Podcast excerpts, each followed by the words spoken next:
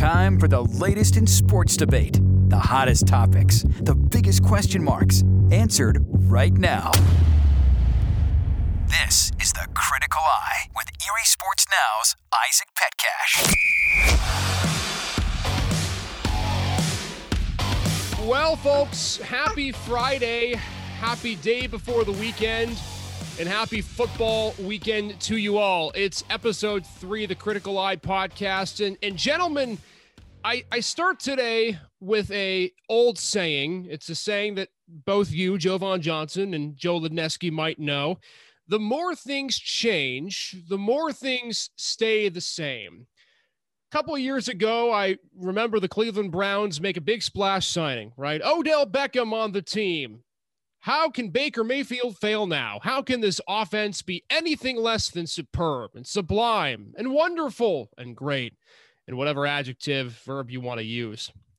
And now, today, as Odell Beckham is released from the Cleveland Browns just a few days after the trade deadline and now potentially looking for another suitor, I think to myself, is it really the signee's fault? Is it really Beckham's fault today?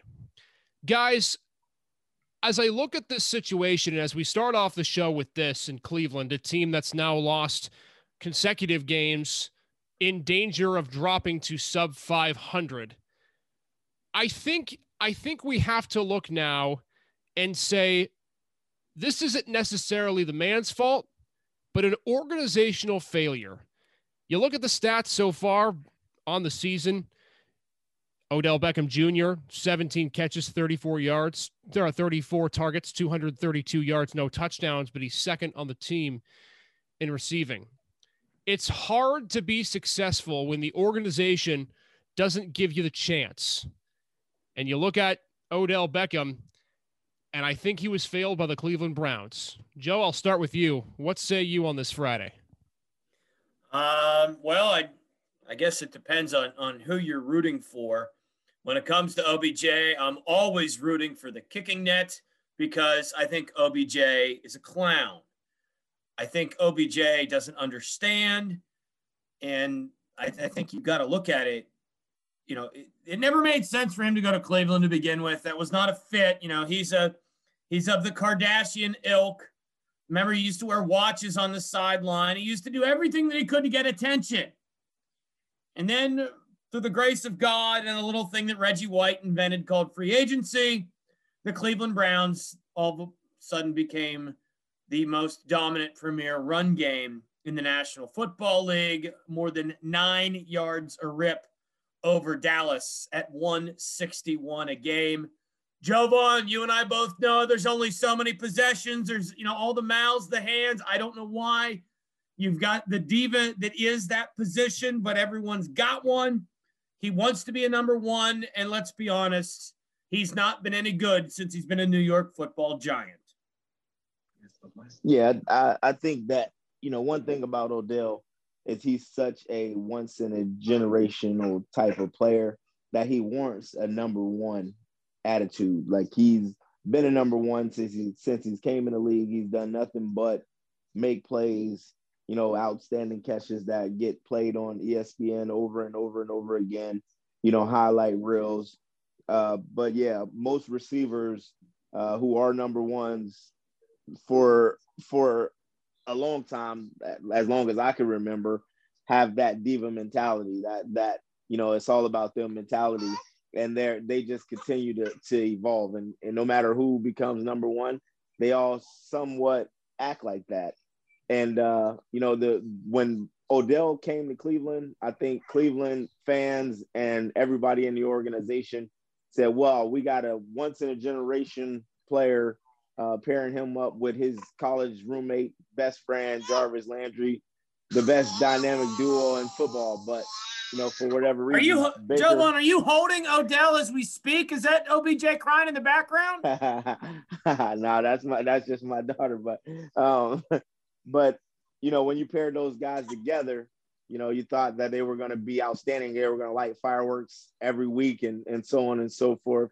Uh, but there's a thing called injury that happens, and uh, and Baker Mayfield, uh, OBJ was once one of his top targets, and then this this past this season currently he's one of his least targeted guys, and he still leads the or is second on the team in receiving yards. So that that's tough. That's a tough pill to swallow. But I think it worked out for both sides, especially with the egos on both sides. So, gentlemen, here's where I have a problem. And, and a few years ago, I would have agreed with both of you. You saw Odell on the field as a New York Giant. He was that number one.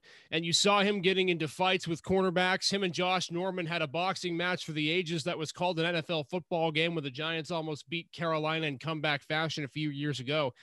Did you ever hear any drama from Odell, though, with Cleveland? Did you ever hear him in press conferences complain about his targets, even when the last few weeks he wasn't seeing the football?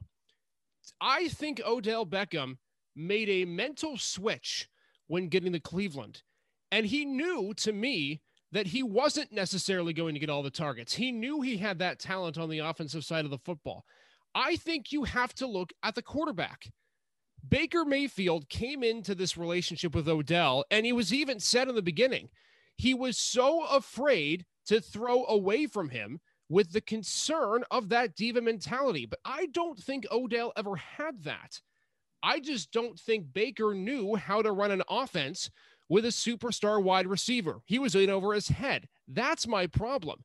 I don't think Odell's the problem here. I don't think he was ever the diva in Cleveland. You could say he was. I mean, let's let's face it. The reason he is out of Cleveland is not for something that he said. It's a video that his dad posted. And that's the problem that I have. I think if you would have told me that he left New York for reasons of diva mentality, I'd agreed with you. I don't think you can say the same here. I think things are different. I, am not. I'm not willing to to blame the the quarterback when when you look at. I just. I mean, it's been a it's been a long time. Really, it's been a long time since OBJ has has been that dude. And I think I think it's honestly I think it's revisionist history. Um, you look at, I mean, you look at the NFL now, and he had a handful of good years. But I mean, you look at the league now, and everyone's got that dude, you know, that sort of makes that that splash play. But in terms of productivity, I'm not certain at any point in his career was Odell Beckham Jr. ever confused with being the best wide receiver in the National Football League. I think that he has always been a guy that is a, you know, what the, the human highlight reel. But Larry Fitzgerald, he is not.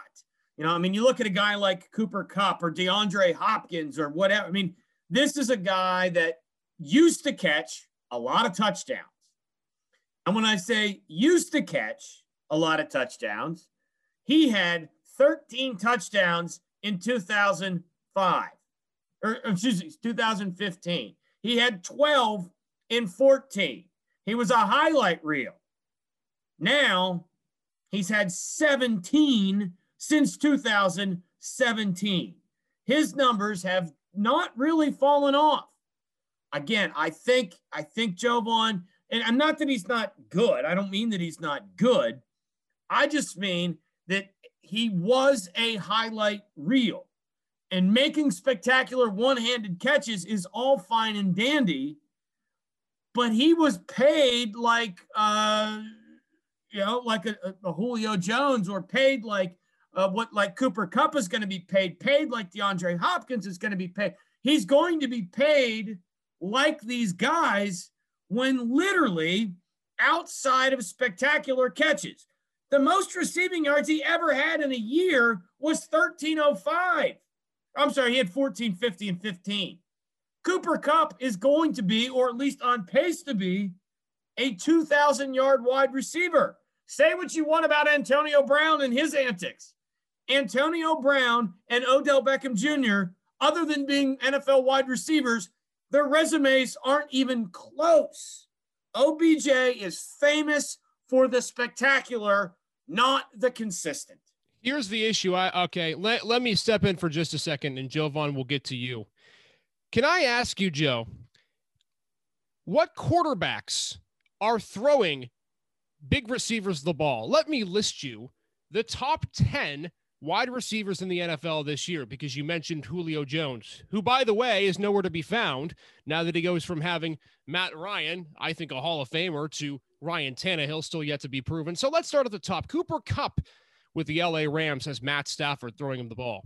Deebo Samuel a Jimmy Garoppolo who hasn't turned the ball over, and Trey Lance, who we know can be flashy. Ja'Marr Chase. Oh, did I forget to mention him and Joe Burrow are arguably the best one-two duo quarterback wide receiver in football. Davante Adams.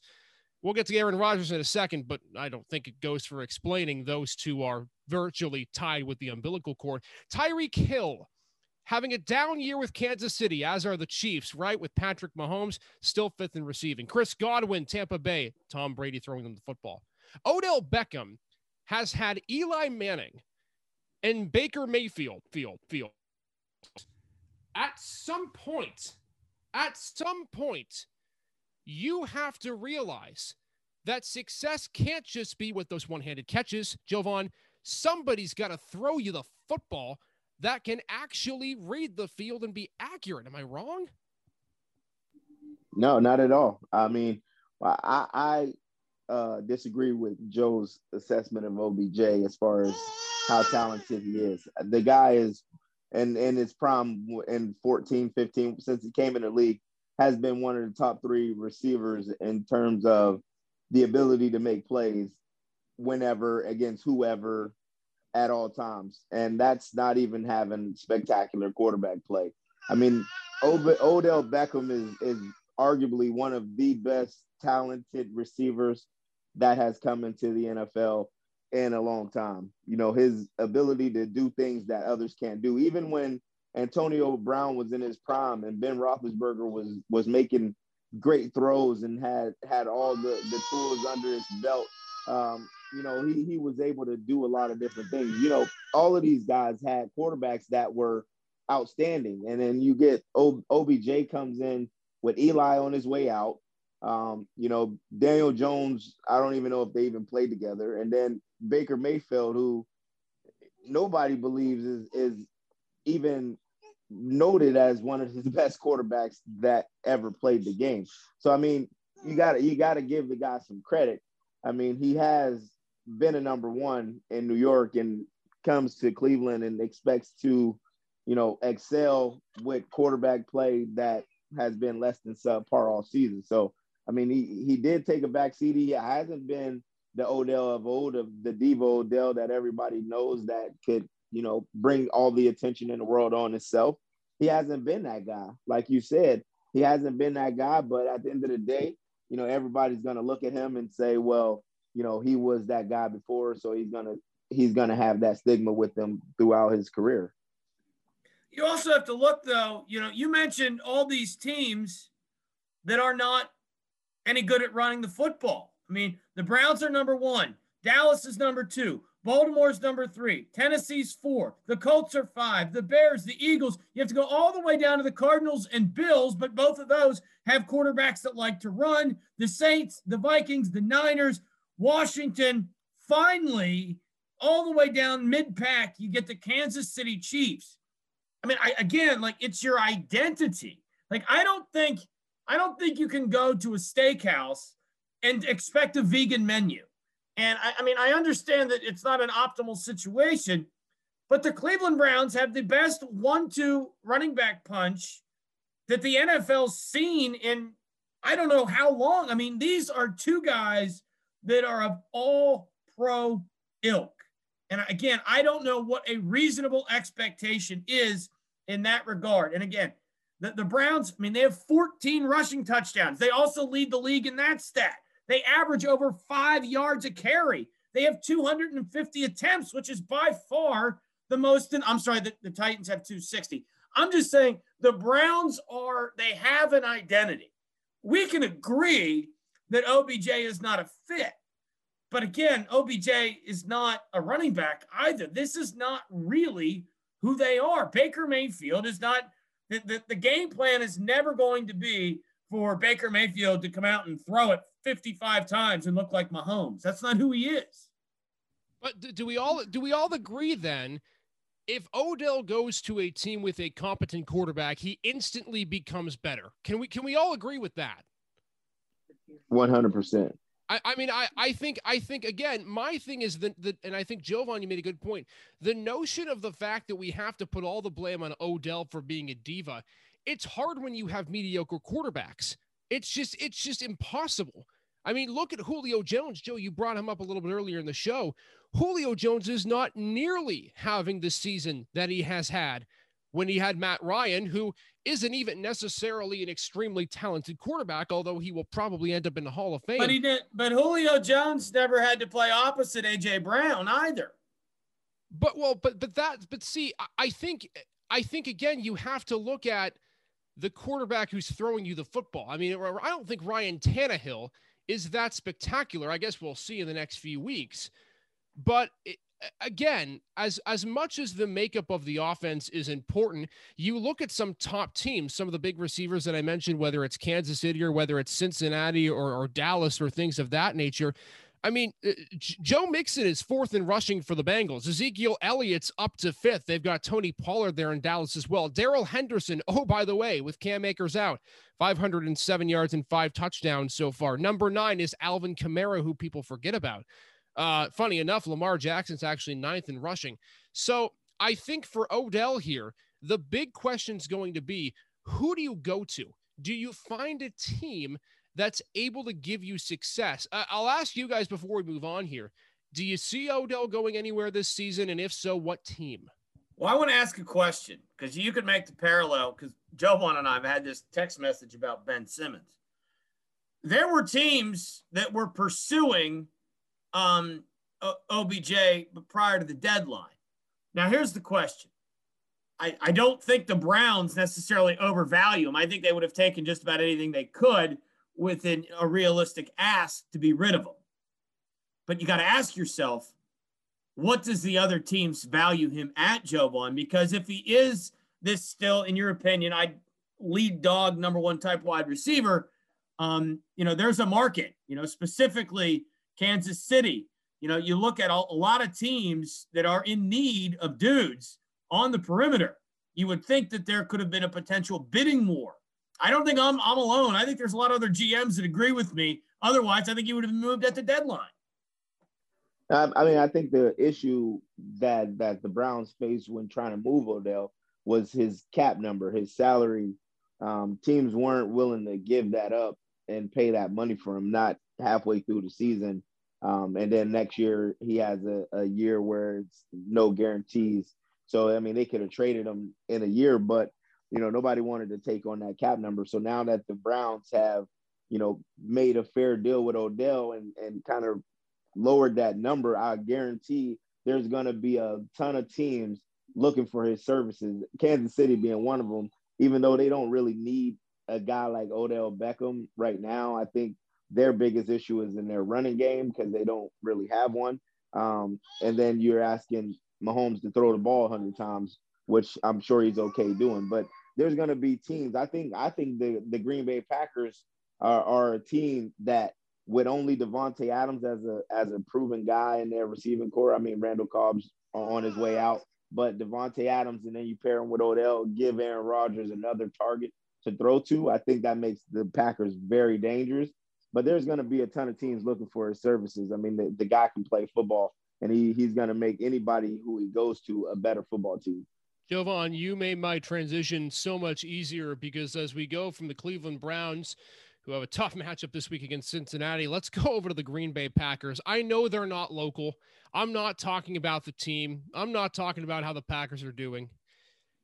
I don't know if any of you out there who are listening have been watching sports talk radio, television for the last three days, but you might know that Aaron Rodgers is not going to play this week because of COVID in his system and the rest of the Packer system as well. A few other players are out with the virus.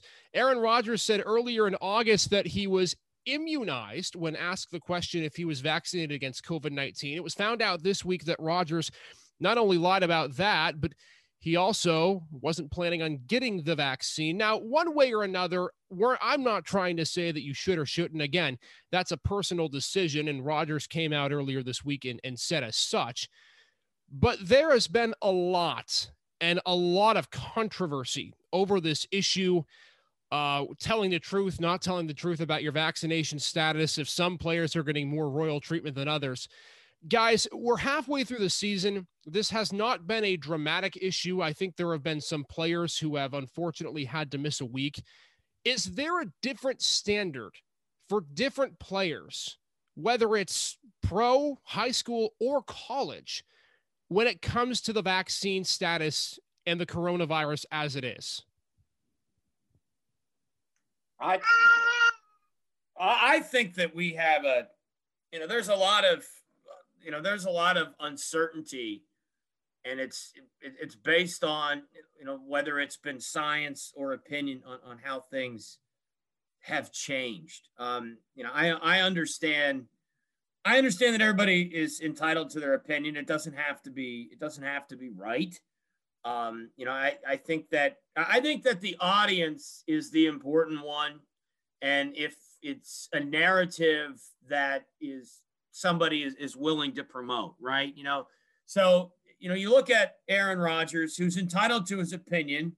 I mean, there are I mean, there are people that are holistic. I mean, I, I believe that's what his immunization is. And you know, there's you know, Kyrie Irving thinks the earth is flat. I mean, you know, I think he's a clown, but you know, I you know, I think that I think that he's entitled to that uh, opinion. I mean, I also I, I, don't I guess I don't understand wh- how we got to a place where you know we're we're gonna have people that you know you look at Colin Kaepernick and his new Netflix documentary and talking about you know civil rights and human rights all while cashing a check from Nike.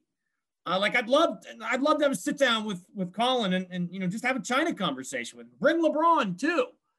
Um, those guys are wrong, but they're not called out for it. Um, I, I don't understand. Not that I agree, I'm vaccinated. Not that it's anybody's damn business, because I don't understand the people that sit around like, oh, I'm gonna that guys. If I'm vaccinated and the vaccine works, then it doesn't matter what you do. But I, I think that the bigger question is, is that this is a much larger campaign that the NFL has been in bed with. Remember, the, the draft was sponsored by the vaccine. Um, but the Packers broke the rules. That's what I think that's what this boils down to. And I just wonder if Aaron Rodgers is not going to be scapegoated and then, you know, the moral compass that is the NFL gets to skate yet again. I mean, I, I think that, you know, yes, it's it's opinion based on you know what your beliefs are and and if you should or shouldn't get vaccinated. I mean, I think a lot of people have been misled uh, with the vaccine and people saying, "Oh, the vaccine is gonna be the cure to uh, stop people from getting COVID." Where, well, I mean, there's been numerous instances where people have still gotten the vaccine and gotten sick and and passed away from it. Um, so it, it leaves a lot of question marks. So I don't blame Aaron Rodgers for not getting vaccinated. I mean, it, it's up to one's beliefs and opinions. But you know, I blame the NFL for not making a mandate that states that you either have to or or or you know you're you're not going to play. I mean, if that was the case, then I, I think it's on them and the ownership of you know the the NFL and the the Green Bay Packers as to why they allowed a guy to play and go out there and put other people in harm's way if if it was mandated that they all had to be vaccinated. I mean, who's to say uh, that you know he may or may not have just said, you know what, I'm just not going to play this year if uh, if they made it mandatory. I don't know. I don't know what the the the laws are of the land and the NFL for behind being vaccinated or not.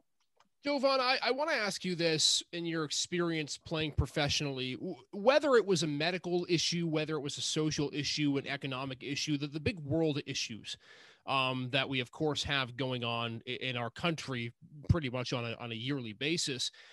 How much talk was there between the players about opinions of that or if something should be done or shouldn't be done. And, and, i mean was was there was there always a general consensus of, amongst players that this is kind of how the players feel? Uh, or, or, was there always those differing opinions? I mean what, what were the players takes on these big world issues that have contrasting opinions outside of sports?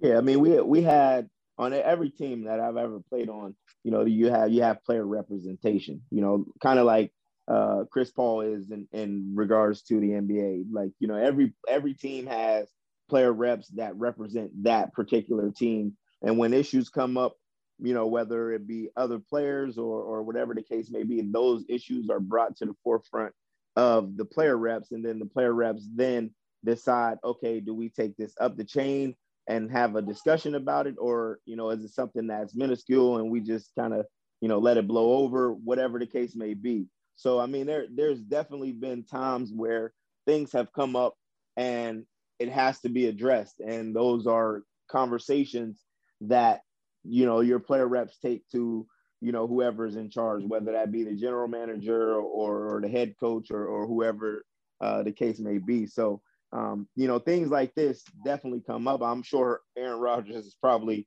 one of the representation um, for the Green Bay Packers. So you know he would have been a guy who knew the rules and knew how to bend the rules and you know so on and so forth. So um, you know he he knew what was going on. I just don't know if if you know what happened was him telling the lie or if it was more so just him using big words and kind of confusing people on actually whether or not he was vaccinated or not. Yeah, don't you think the bigger issue? Don't you, John, don't you think the yeah. bigger issue here? I mean, the, the, NFL like acts like they're this moral compass, but they're not. I mean, on the you know they they fire they they fired John or forced Jon Gruden out for using homophobic slurs and racial blah blah blah. But yet Eminem is going to be on the halftime performance. Have you ever read any of the lyrics from Eminem?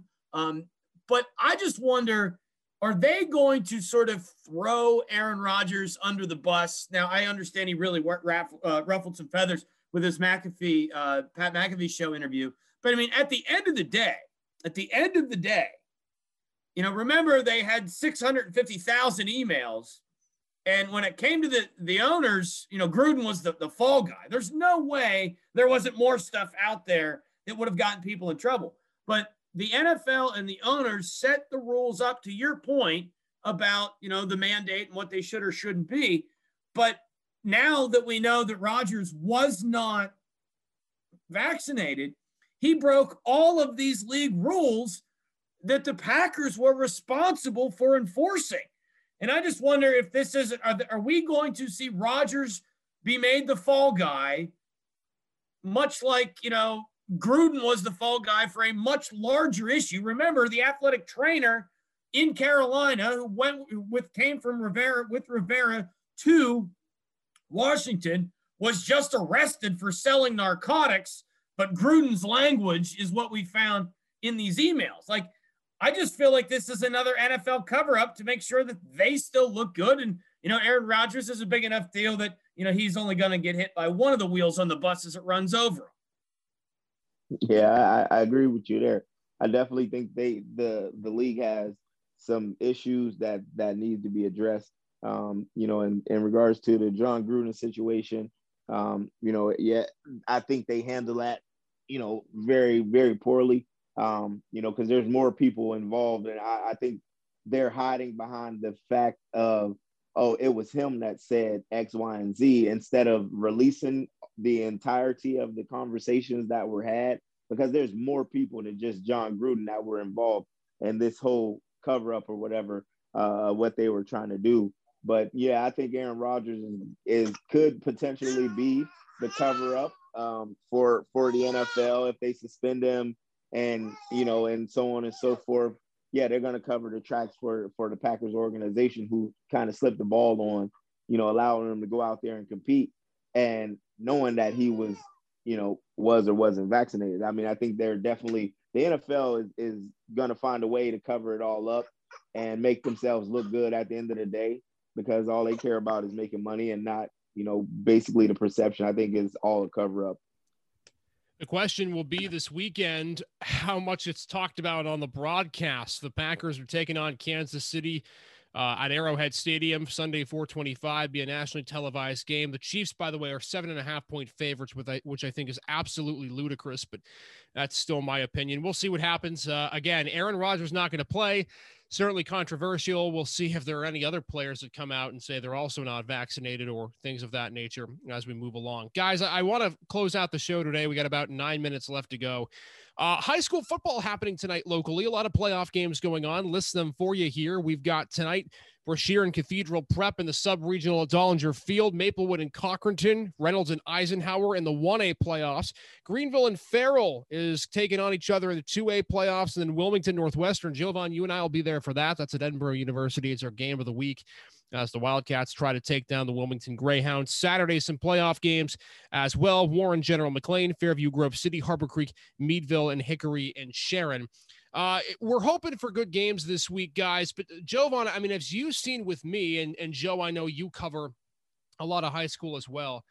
We have seen this year, and I think really more than any other years, a a length of talent or a division, if you will, between teams at the top half of the echelon and the bottom half of the echelon. And for as much as we talk about how college football is a kind of game where you talk about the top six programs and that's about it, I think after this year, and the way the way we've seen it, there needs to be some serious discussion as to how to realign classes or regions to allow for more competitive gameplay. I understand there's criteria. I understand there's proximity to it. I understand it's a matter of how many people you have at your school.